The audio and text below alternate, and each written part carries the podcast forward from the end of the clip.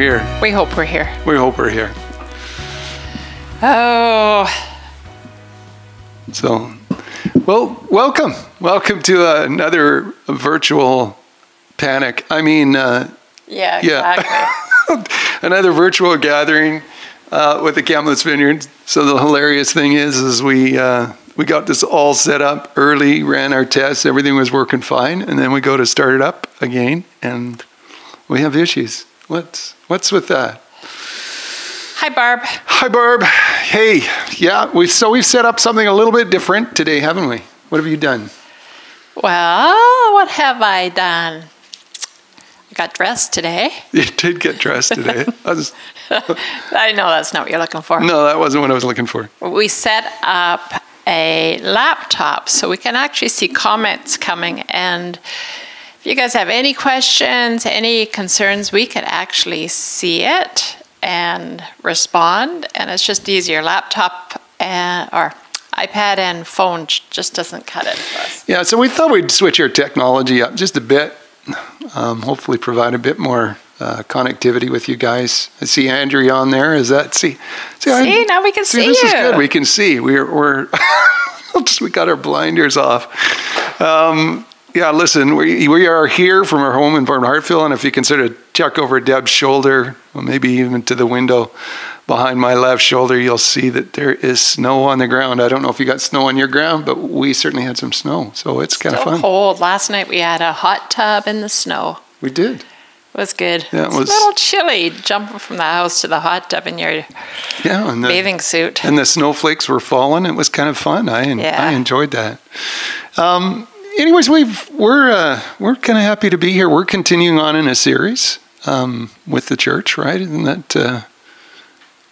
that right, honey? Oh yes. Oh yeah.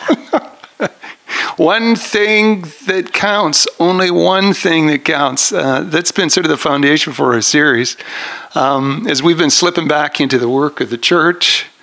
I had shared last week that I've been just feeling this sort of unshakable reminder about Paul's discussion about our new nature, and his letter to the Colossian church. He says, and it comes out of the 5th chapter of Paul's letter. Oh, sorry, to the Galatian church. Man, see there, I got my churches all mixed up. Letters all mixed up. But yeah, to the church of the Galatia, he says in chapter 5, verse 6, Paul writes, the only thing that counts is faith expressing itself. Through love. Through love. Yeah, nice.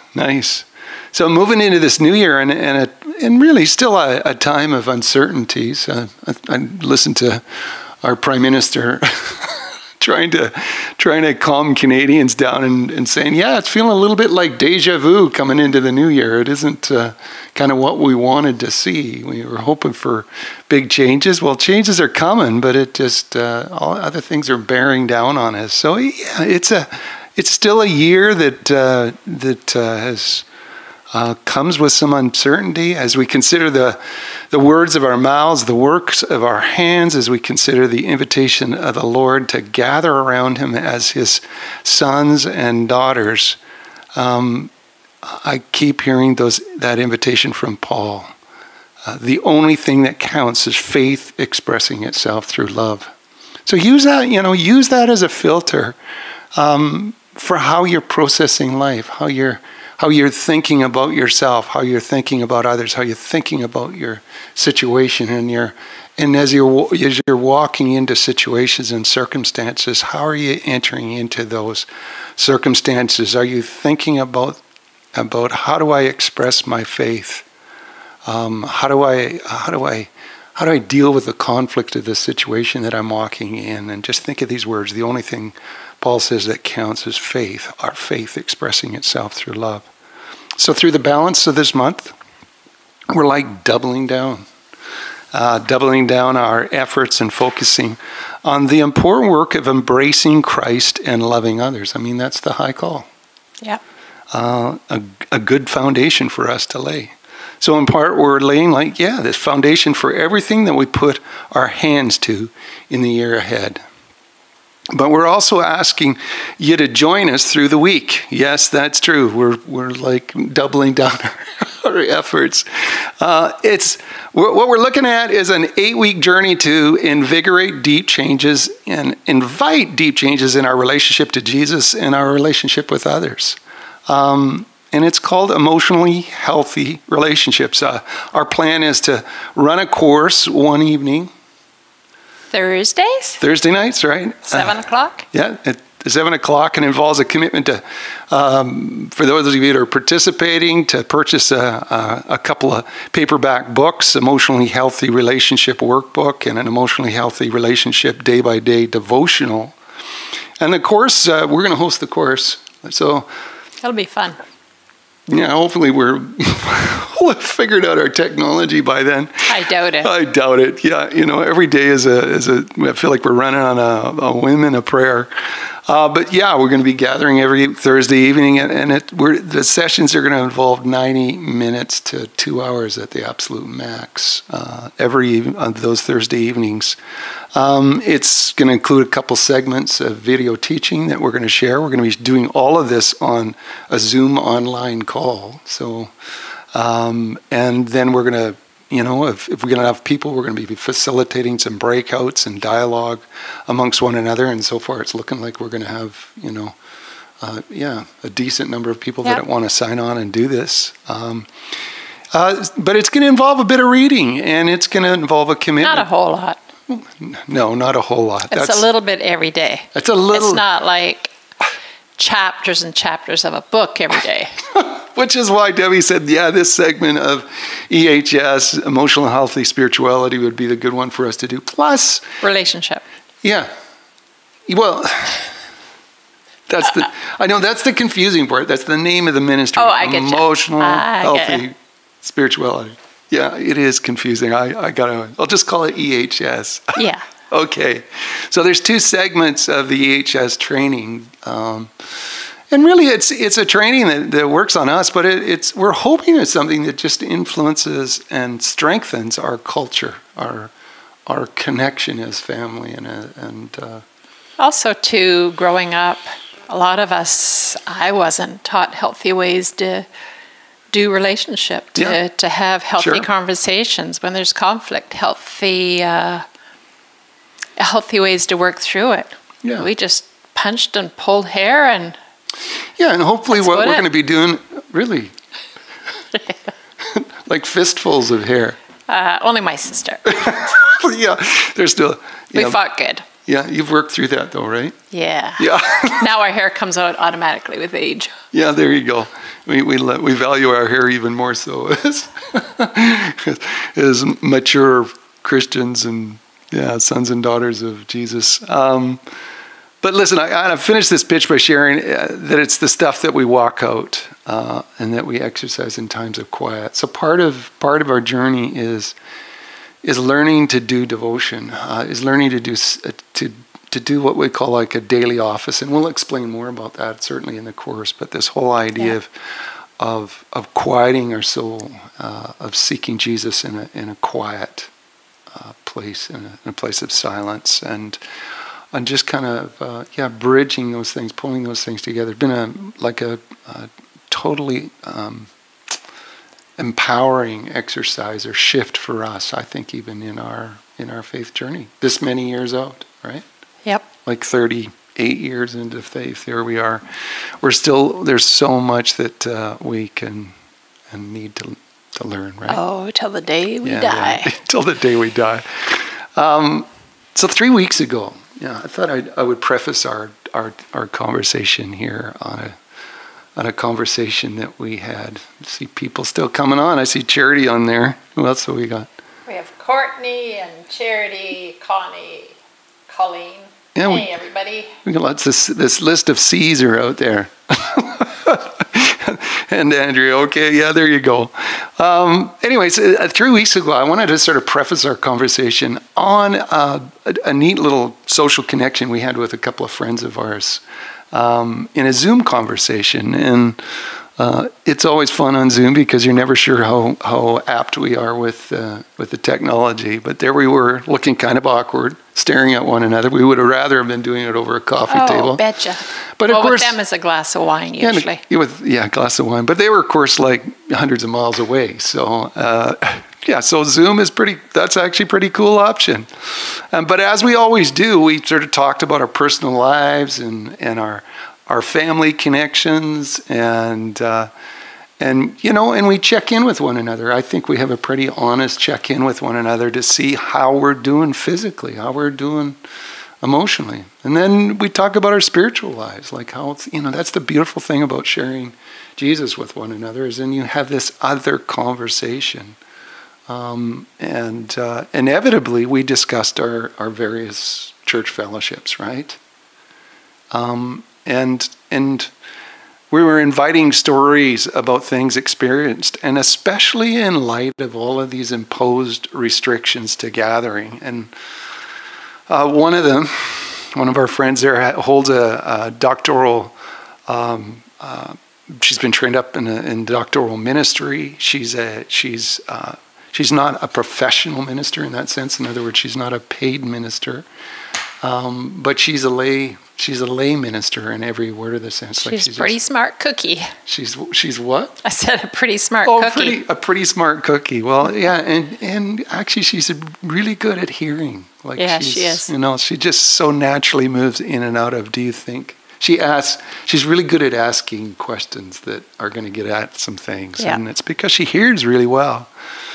And then she has these awesome words and dreams and pictures for us from time to time that really, I think, when she speaks, I'm like listening.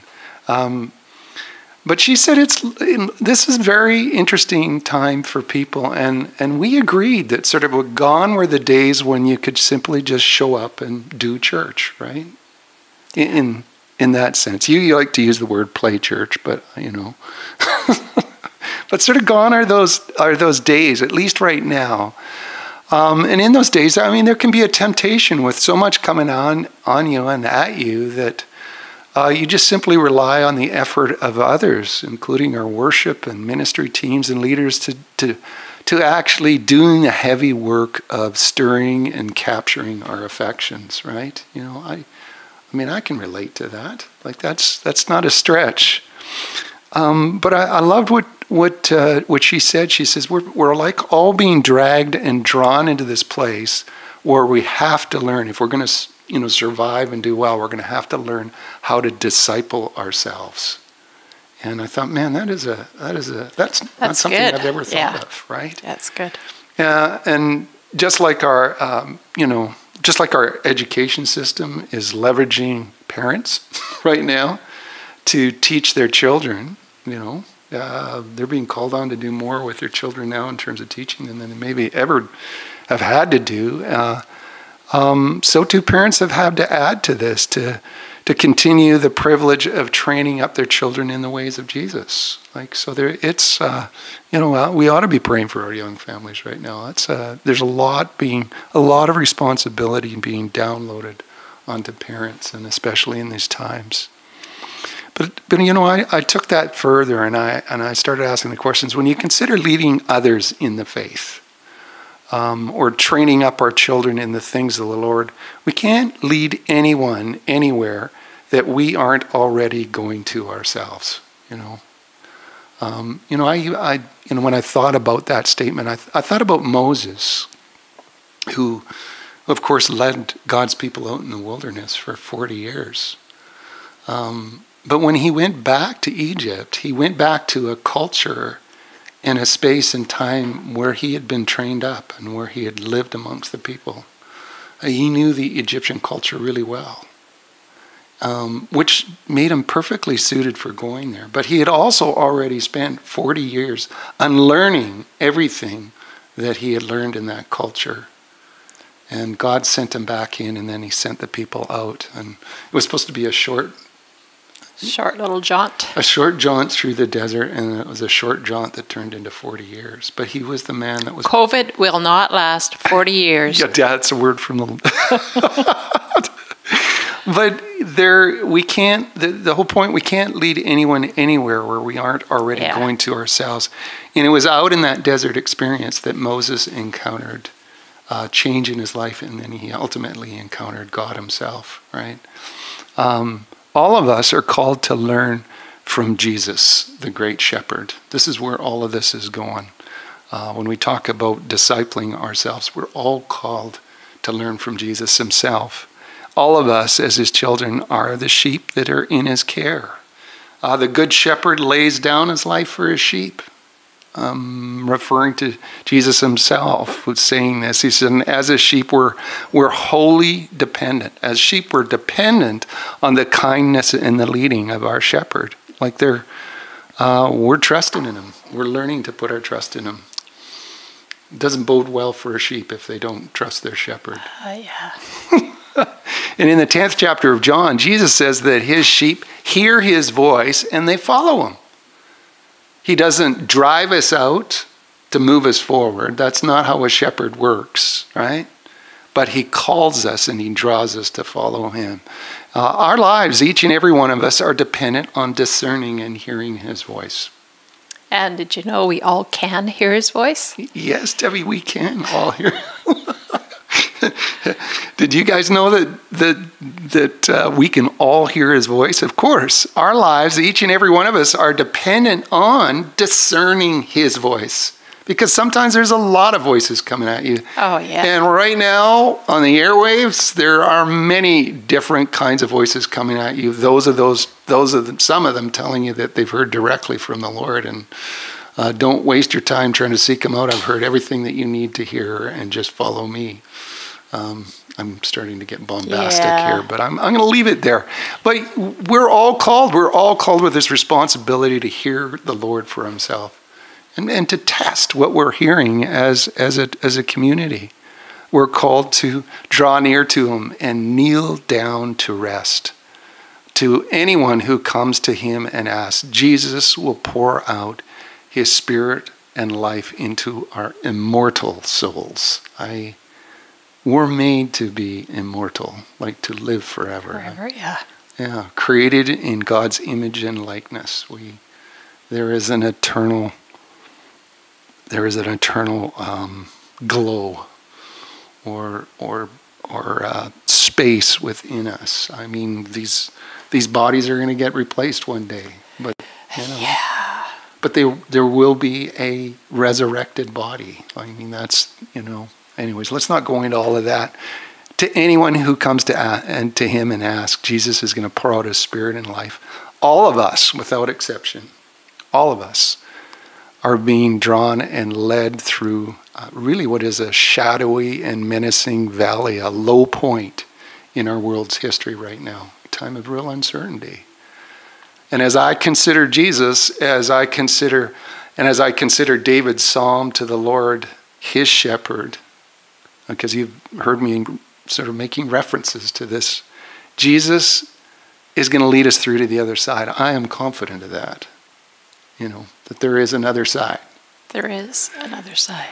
But I see in the midst of this time, I see a transforming promise that presents us with an invitation to grow deeper in our commitment to be his followers. Draw near. Draw near to me, and I will draw near to you. It's funny with these times where we're, asked to just, not to invite people in for a bit anyhow, or if you're single, you get to invite a couple people in. But I'm thinking that can't stop us from growing with God, because every household has him in it. For those who invite him in, but, he's present. He's present. He's present to go deeper. So you can't say, well, I can't do it now because, we've got COVID and I'm not allowed anybody else in my house. Well, Jesus isn't worried about COVID restrictions. Hi, Anita. I can see you posting on there. And Cheryl, it's good to hear from you. Courtney heard your comment. She says, I hope it's not going to last 40 years. I love that. Amen. Amen. Yes. So we're in this amazing time, right? Where we're learning to trust him. Their rod and their staff, they comfort me. There's that promise in David's psalm of experiencing God in the midst of those times. And David isn't just, well, isn't this a nice trite thing to say? This is something that David himself is speaking from out of his own life and circumstances, that he has felt God's sure comfort in some of the most desperate and dark times. Yeah. You know, he's felt the hand of and the anointing of God's presence in the company of his enemies. Like, you know, he has felt God's blessing with when everything is bearing down on him. Such a great psalm, such a great psalm. So as we consider the outworking of our faith in our life journey, that's the theme of our series. The only thing that counts is faith expressing itself through love. So for our scriptures today and what we told people we were going to look at, we were going to open up Luke's gospel. And you and I have had quite a few conversations around this little story. It's a fantastic story. And before you read it, Luke is constructed it in such a way as the narrative is that Jesus and his disciples are on their way to Jerusalem, right? You know, they've been preaching in the towns and the city sides. They've been meeting with individuals. They've been in the small villages. They've been proclaiming the gospel in these places, and now he's headed to the city. He's headed to Jerusalem. And there's a shift coming in his declaration and his minister and going to the city. But before they go to Jerusalem, they have a stopover here. They do. And I'll read it. It's Luke chapter 10, 38 to 42. Now as they went on their way, Jesus entered a village, and a woman named Martha welcomed him into her house. And she had a sister called Mary, who sat at the Lord's feet and listened to his teaching. But Martha was distracted with much serving, and she went up to him and said, Lord, do you not care that my sister has left me to serve alone? Tell her then to help me. But the Lord answered, Martha, Martha. I don't think it quite said that way, but whatever.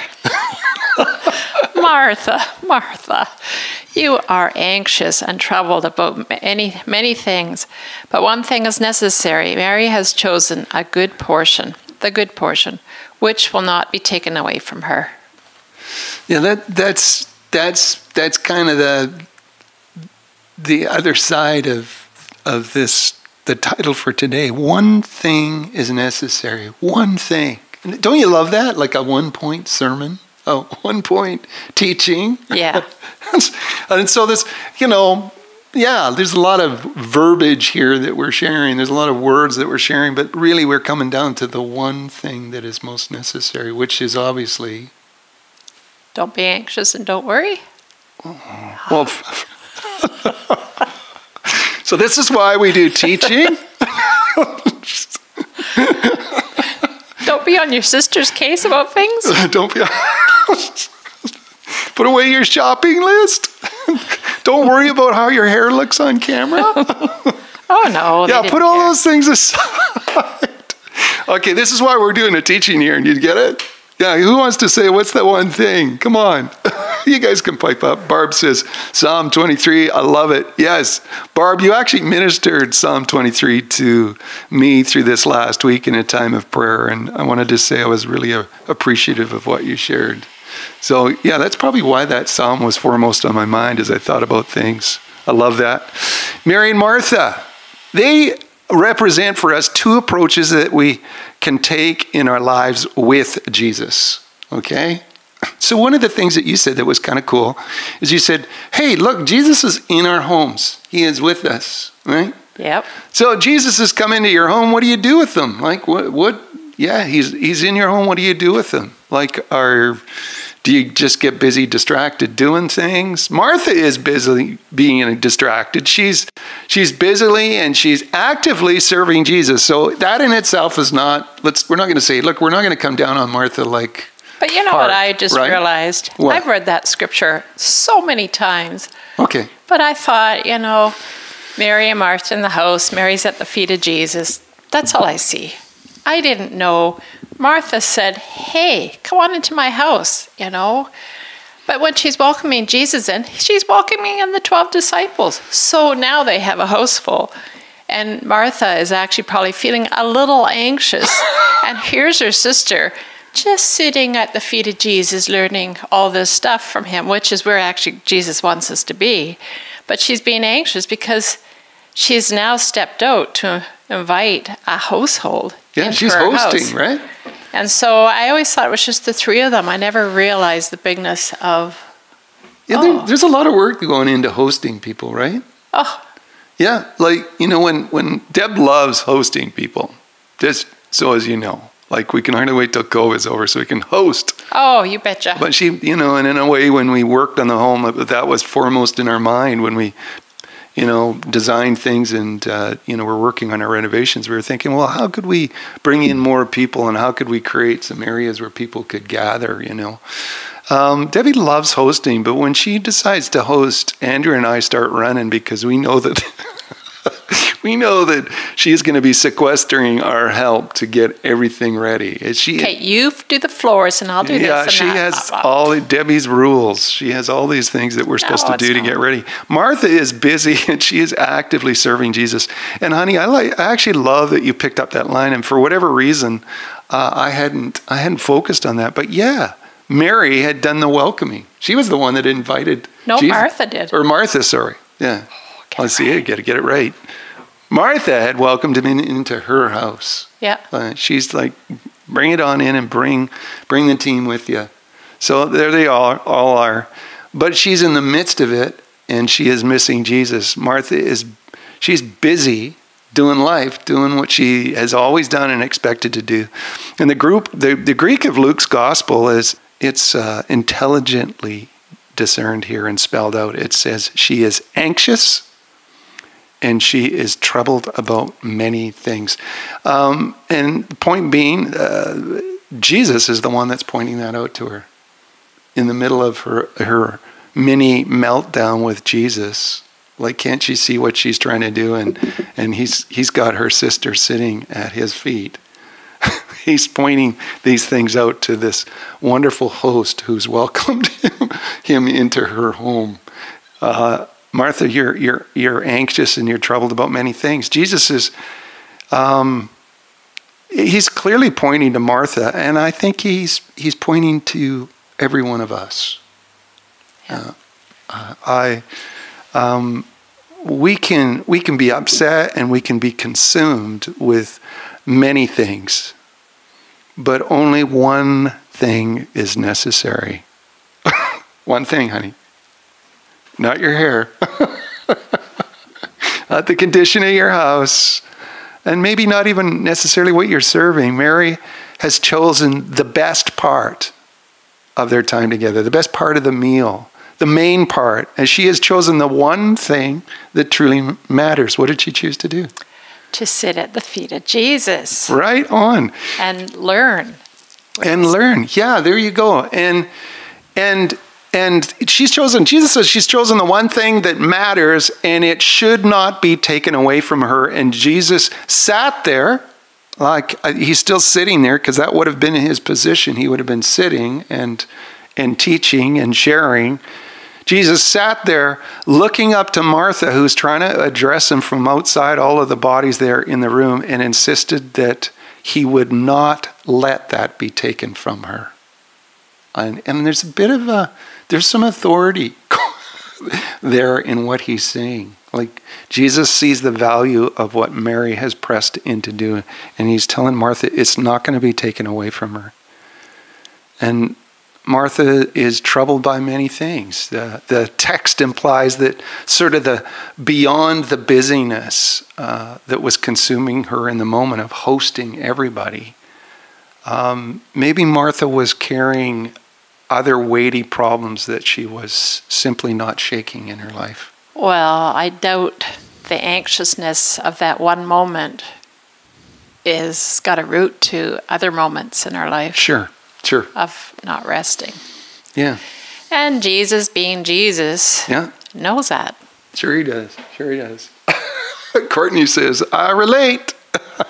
And I was thinking, too, as I was reading, I thought, you know, Jesus made water into wine. Yes. Like if we learn to rest in Him and soak up, He'll provide the food needed in the moment. Like it's just... Yeah.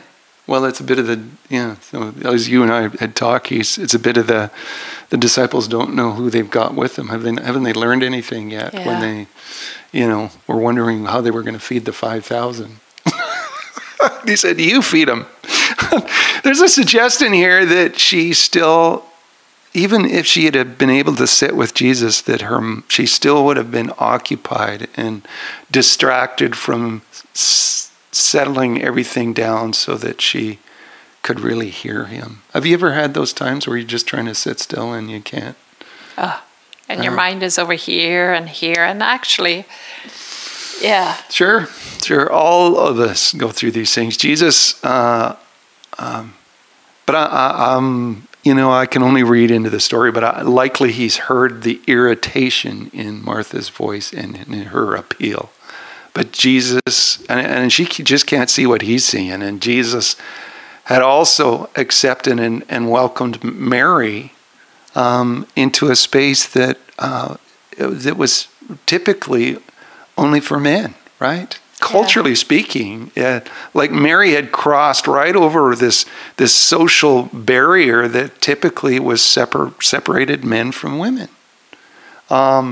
And in that culture, houses were like physically divided into a space that was for the men, so to speak. Yes, and the kitchen being for the woman, in the preparation space, it was just a cultural norm. Male and female roles were kind of marked out. There was an expectation there that. Were socially and they were religiously, literally guarded, right? Well, and there's still some religions today, too. That, sure. You know, the men get to go in the mosque, or, you know, some the women are on one side of the church, the men on the other. Yeah, well, there's Christian churches that still practice that. Oh, that's what I said. There's still churches that do it. Yeah, you still got this stuff going on. Male and female roles were strictly marked out. Those expectations that was just a part of who they were. Mary, what are you doing in here? Drawn to Jesus, Mary's crossed over that invisible barrier. It's like the barrier vanished. I don't know if she didn't look wantingly into Jesus' eye and He didn't just kind of usher her to come in and sit down among them. I mean, we don't know. We can only guess. But she certainly felt the welcome, right? She walked over that invisible barrier within the house. She walked past that societal world and the public room that was typically set aside for men, and she sat down. A woman comfortably sitting down amongst the men. Now that we would think of that just normal now. Yeah. But in that day, in that time, it would have been like scandalous, right? Any religious person coming in would have been aghast at what had just gone down. I mean, only a shameless woman would do such a thing. I mean, that would have been kind of the sense of things going down there. There are a number of things that happen like that throughout the Gospels, of course. We won't even talk about the woman who came in and wept over Jesus' feet and kissed His. There is so much that goes down around Jesus and the kingdom and His ministry. The love of the Father is just like nothing that they had tasted and seen before. Just a scandalous love. See, but you got to understand, like this didn't have anything to do with dominance or submission. It was just a matter of what they thought was appropriate, an appropriate division between the two halves of humanity. And we might say, well, that is pretty dysfunctional, but no, I mean... Well, that was the times, right? It certainly was the times. In the same way, to sit at the feet of a teacher was a decidedly male role. Sitting at someone's feet, it isn't... it's not like you're a dog at the master's feet. I mean, that's not the way that this is meant to be seen. It's not like some crazy act of devotion or adoration like that, but it's simply presented like much like Saul of Tarsus, who sat at the feet of his teacher Gamaliel in Acts 22 verse 3. I mean, Paul is giving an account of his life, like who he's trained up under. He sat at the feet of this famous teacher Gamaliel, but he wasn't gazing up and adoring and thinking how wonderful this great rabbi was, and maybe there would have been that there. I mean, there would have been some fire and some amazement in the things that he heard, but he was there to listen and to learn. He was looking there, focusing on the teaching of his master, and he was sorting things out in his own mind. To sit at someone's feet is to come as a student of the teacher, right? So, you know, that's like one of the things that we see is majorly important in terms of, you know, how do you choose your leaders? How do we choose to mature and grow in Christ? And one of the things that we hold as a huge value is not only being a servant to others, but always remaining teachable. You know, like there's always this posture in us and in our heart that said, I'm still learning. I'm still a student. I may be teaching, but I'm still a student in so many ways. Yep. To sit at someone's feet is to come as a student of the teacher. If you wanted to become a teacher in your own right, you had to be teachable and you had to come as a student to learn. So in the culture of this day, there was no thought of learning simply for the sake of getting puffed up, filled up with more information and knowledge. I mean, that ought not to have been the case, right? Yeah. There was always this idea that it was there for a reason and to use it. Mary was quietly taking her place as a student with the men there in the room. It's beautiful. So that she could both teach and proclaim the goodness and kingdom of God. That would be the natural extension of what she's doing there. Not only that it would transform her thinking, but there would be a new language given to her, a new emphasis, a new clarity of God that she could take to others. Yeah. And even minister out of. I mean, when we're listening to somebody, when we're watching the works that they do, there's all of these things from the story of Jesus that we're learning about him, about his love of others. We're learning about the love of the Father when we see him working with people, healing people, delivering people, setting lepers back into community with people. Like it's, you know, we learn so much by what he says and what he does. But we're meant to do more than just observe. Oh, well, I think, too, as we learn, we step out, right? Like I learned something a few weeks ago in this Elijah Host course, and just the depth of love God has for me, but to the point, like I could get frustrated with my family history, frustrated with stuff I had to walk through, which was unhealthy. Yeah. But God placed me there. Like God loved me so much that he placed me in my family line. Wow. And that was his desire and plan. I was not a mistake.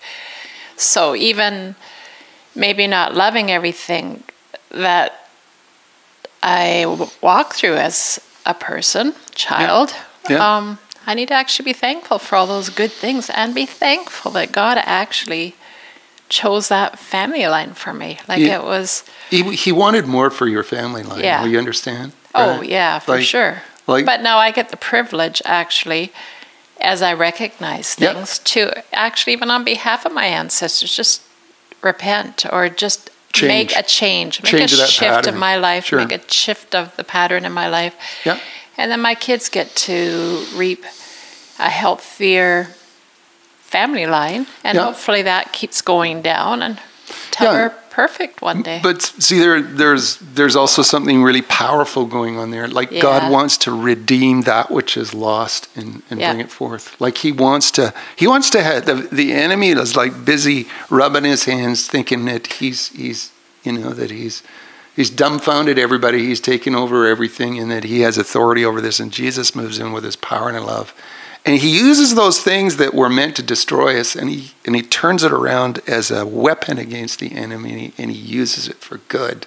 So not only does he redeem us, but he wins back the spoils that have been taken from us. You know, he turns the table all around. He rewrites the narrative of our lives and our stories. Yeah. And he involves us in it. But that, for us, to walk through that with God himself, we actually need to sit at the feet of Jesus to actually learn more, to experience his depth of love for us, to break off some of our crusties that we have and stuff.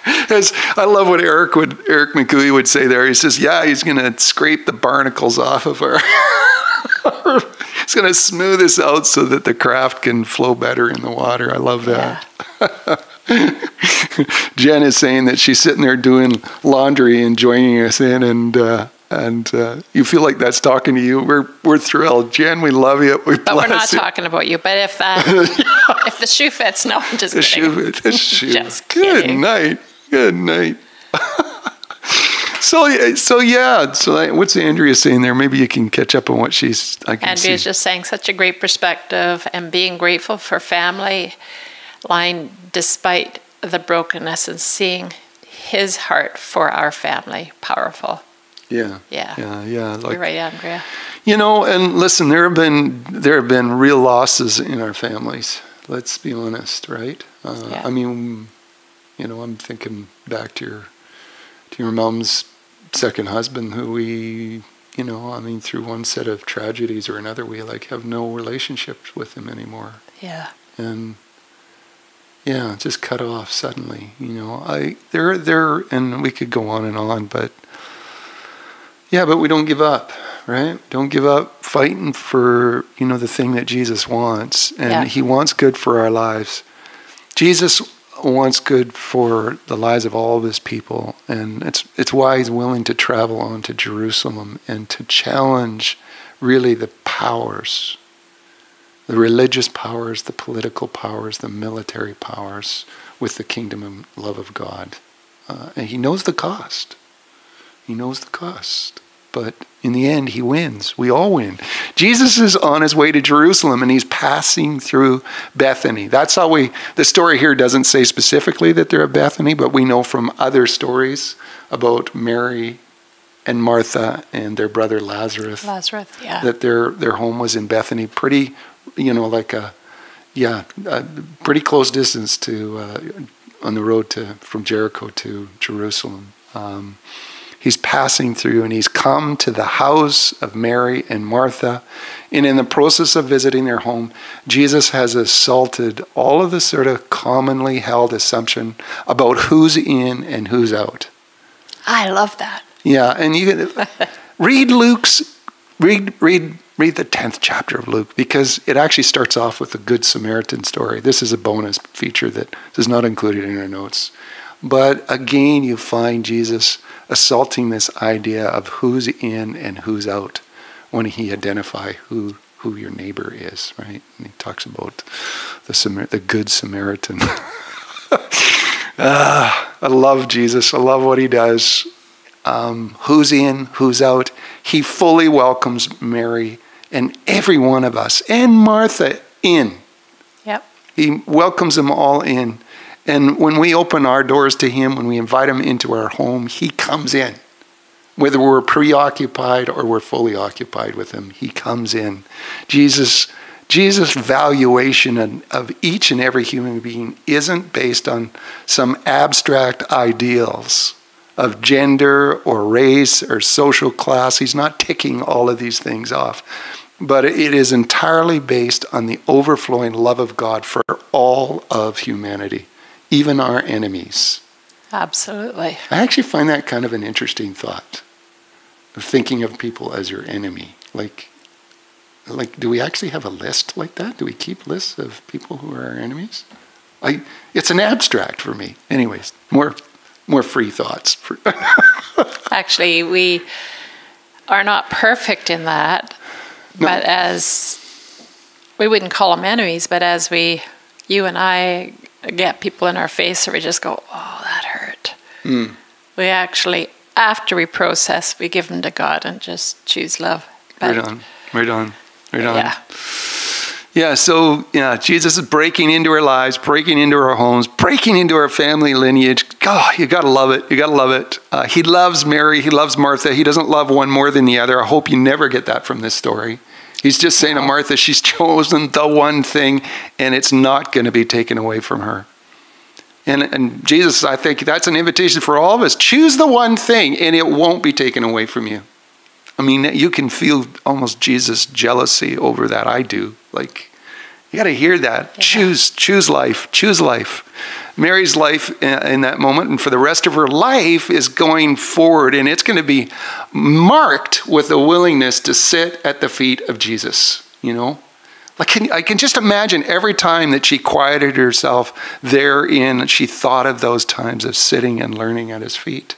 And of course, with the presence of the Holy Spirit, she would have recognized the character and the love of God coming again and comforting her, and even the voice of God himself. Of course, there's a whole bunch more that we could say to that. Learning to discern the importance of Jesus' visitation, she chose to sit at his feet. She recognized, Jesus is here, I need to sit at his feet and simply be with him, to savor his presence and to hang on every word. Do we feel like that when we come into our times of quiet and prayer with Jesus, or when we're doing something and we're in the company of people and we hear the voice of God, we feel him stirring? Is that there, that sense of being captured up in the moment? Jesus is here. I've got to know what it is that he's up to. Why is he here? Why is this so important? Have you ever felt those moments with people where something just shifts? Yeah, for sure. Yeah. So, I mean, yesterday, this is an admission on air. Oh, no. And this is live. You can't edit it out. But yesterday, I didn't even get dressed. And that's not usually me. Oh, this is nothing. I think this is great. And so I wanted to finish a puzzle because I wanted it off my kitchen table. So I chose, and I bet you I did that puzzle 7+ hours. Just sat there. I got up and got some food, went to the washroom, but I did nothing all day. But in that time, I wasn't distracted, and I had amazing prayer times with God because I was having a wrestling going on inside me. Sure. I had stuff I just couldn't shake, and but in that quiet time, looking for pieces of my 1,000-piece puzzle,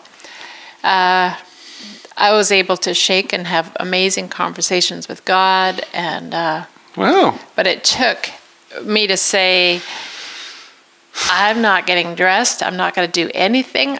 Even dinner is leftovers. If you're hungry, you got to find it because I'm not feeding you. So folks, can you see how not religious that looks?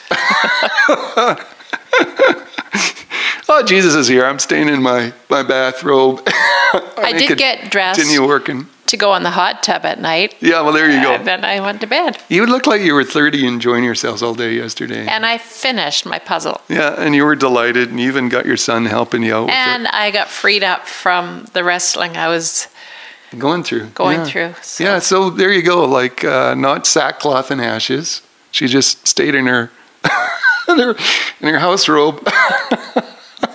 There you go. I don't ever get the impression Mary's not a lazy person. Like, Don't ever get that impression from this. We're not led to believe that. She simply recognized what the best part of that moment was. And she grabbed a hold of that. She grabbed a hold of it to be present with Jesus. And Jesus doesn't want her to lose that. He doesn't want that to be taken from her. Jesus recognizes it. Being with Jesus doesn't mean our lives have come to a total standstill, right? Our goal is to love God with our whole being, with our whole lives, to have our inner man woken up and welcomed into an awareness of his presence living in us and at work in our lives and at work in the people all around us. Right? Even if it looks like Calamity Jane, you know, like it just looks like everything is going crazy in their lives. It's like, you know, even where there's chaos, it's like, you know, we've got to be in those spaces looking to welcome Jesus in and see what is he doing. But he wants us to live out of that place, no matter where we find ourselves and no matter what we're doing. Can we live out of that place? We're called to be his disciples. That means we're called to be followers of Jesus. We're called to walk out our lives partnered and tied into him. Whether we're sitting at the feet of Jesus or we're actively at work like Martha. I don't want to beat Martha up. She's at least knew enough to come out of the kitchen and come into the main part of the room and go, "What is up?" She went, at least she understood authority and went to Jesus. You know? That's right. And he gave her an answer. She might not have liked everything that he did, but I know she loved Jesus, right? So he invites us to be to welcome him in and at every time in our life and wherever we're at, whatever we're doing, and whether we're like Martha, just simply taking care of the things that need to get done. Jennifer, like doing the laundry. Like, awesome. I love it when the laundry gets done. I'm sure you do. Yeah, that's just one more part that I haven't had to do. But as you consider this story, what stands out for you? What stands out for you? Like lots? Uh-oh. No? No, I just, what stands out is, I was thinking of the course we're going to be offering on the emotionally healthy, but just on the day-to-day, how that actually helps you have a rich quietness with God. Yeah. And, you know, we could say, well, I spent my quiet time with God, but in that quiet time with God, we are busy with requests. We're busy with our prayer concerns. And that there is times for that, but there's also a time of just nothing with God, just silent. Yeah. And with the day by day, which when we took the other course, it just helped a lot of people just learn the importance of just being with Jesus. Yeah, so how many of you that, you know, participated in that last spring, like how many are continuing on just in that day-to-day office, right? The daily office. I am. I recognized a shift in me, you know, like a certain more of a quietness in my soul, even though things could still be falling apart around me. Just you know, not rushing to the dark place as quickly, maybe. Or multitasking. Hey, God, we're going to do this, but trying to fix everything, you know. Yeah. Anyway, so many neat things that we could do. As I considered this story, I mean, there were like a number of things that stood out for me, but certainly one of them is that Mary welcomed, and she recognized and she welcomed Jesus' presence with them. It was Martha that invited them. Oh, it was Martha. I love that. So, Martha, you invited him. You cooked the meal. Did you ask Mary if that was okay for her? She probably didn't. She just probably assumed that her sister was going to help her. Oh, brother. But then again, if you think about it, in those days, it was the woman who cooked the meals. It was. So Martha, I'm sure, just assumed that Mary would be right there with her because that's what the woman did. Yeah. And surprise, she chooses Jesus' feet. Yeah, there you go. And Mary, but this is what struck me, is Mary recognizes his presence. Yeah. And she chose to sit with him in his presence. And she chose to listen to him. Often, you know, I mean, it's one thing to be in his presence, but it's another for us to just simply be quiet and listen. Yeah. Much like God instructed the boys from time to time. This is my son. Listen to him. It would go well for you if you listened to him. If we welcome Jesus into our life, I want to assure you, he doesn't simply come to visit, but he moves right in. He moves right in, and he invites us to graft ourselves into him and into his life just that same way. Abide in me, abide in me. That's a John 15 principle. So what sort of things are worrying and upsetting you today as you consider your day? You probably don't want to be posting that stuff up there. Maybe you do, but maybe there's somebody you see up there you want to share that with. But think about that. Take time to ask God the question. You know, you might be just aware that, you know, very often we're aware that we have a lot of unrest in us, right? But we're not always certain what that's connected to and what that's all about. So keep your jammies on and do a puzzle. God will show you. There's the answer. Keep your jammies on, do a puzzle. If you need a puzzle, call Debbie. She's got I have lots. But take time. Ask God the question. What is that? Yeah. What's that I'm feeling? It take time to listen. And I was going to say, I mean, God can bonk you upside the head and let you know in your busy life what that is, but it's... Shouldn't have to take that. Just being quiet, giving God that quiet time. Yeah. Offer to you today, we're going to continue on. We're going to continue to be, I think, stirred on and encouraged by materials that we're certainly reading through Emotional Healthy Spirituality. Yeah. The baseline for some of the things that we shared today came from that again. But then I'm going taking the story and just digging a little deeper like I like to do. We wanted to offer this up to you. And we'll be connecting with you through the week. We'll be putting up more materials and letting you know how you can be a part of the upcoming course in February. Okay? Yep. There's much to be grateful for. God's at work. He certainly loves us. I'm going to read from Psalm 23 and just let you finish up here. Sure. So David writes, he says, God, my shepherd, I don't need a thing. You've bedded me down in lush meadows. You find me quiet pools to drink from. True to your word, you let me catch my breath and send me in the right direction. Even when the way goes through Death Valley, I'm not afraid when you walk at my side. You serve me a 6-course meal right in front of my enemies. You revive my drooping head. My cup brims with blessing. Your beauty and love chase after me every day of my life. I'm back home in the house of God for the rest of my life.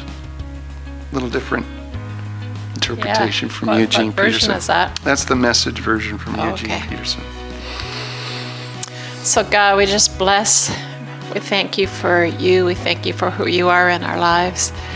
And we just say we thank you that you aren't afraid of taking us deeper. And so God, I just want to bless the ears out there that are listening and watching. Bless you guys. Bless your families. Bless your friends you're surrounded to, bless you with health, and bless you to go deeper in what this thing called love really is, and to get it, and get it, and get it. Yeah. So just thank you, Jesus, for your goodness. And we just ask this in your name.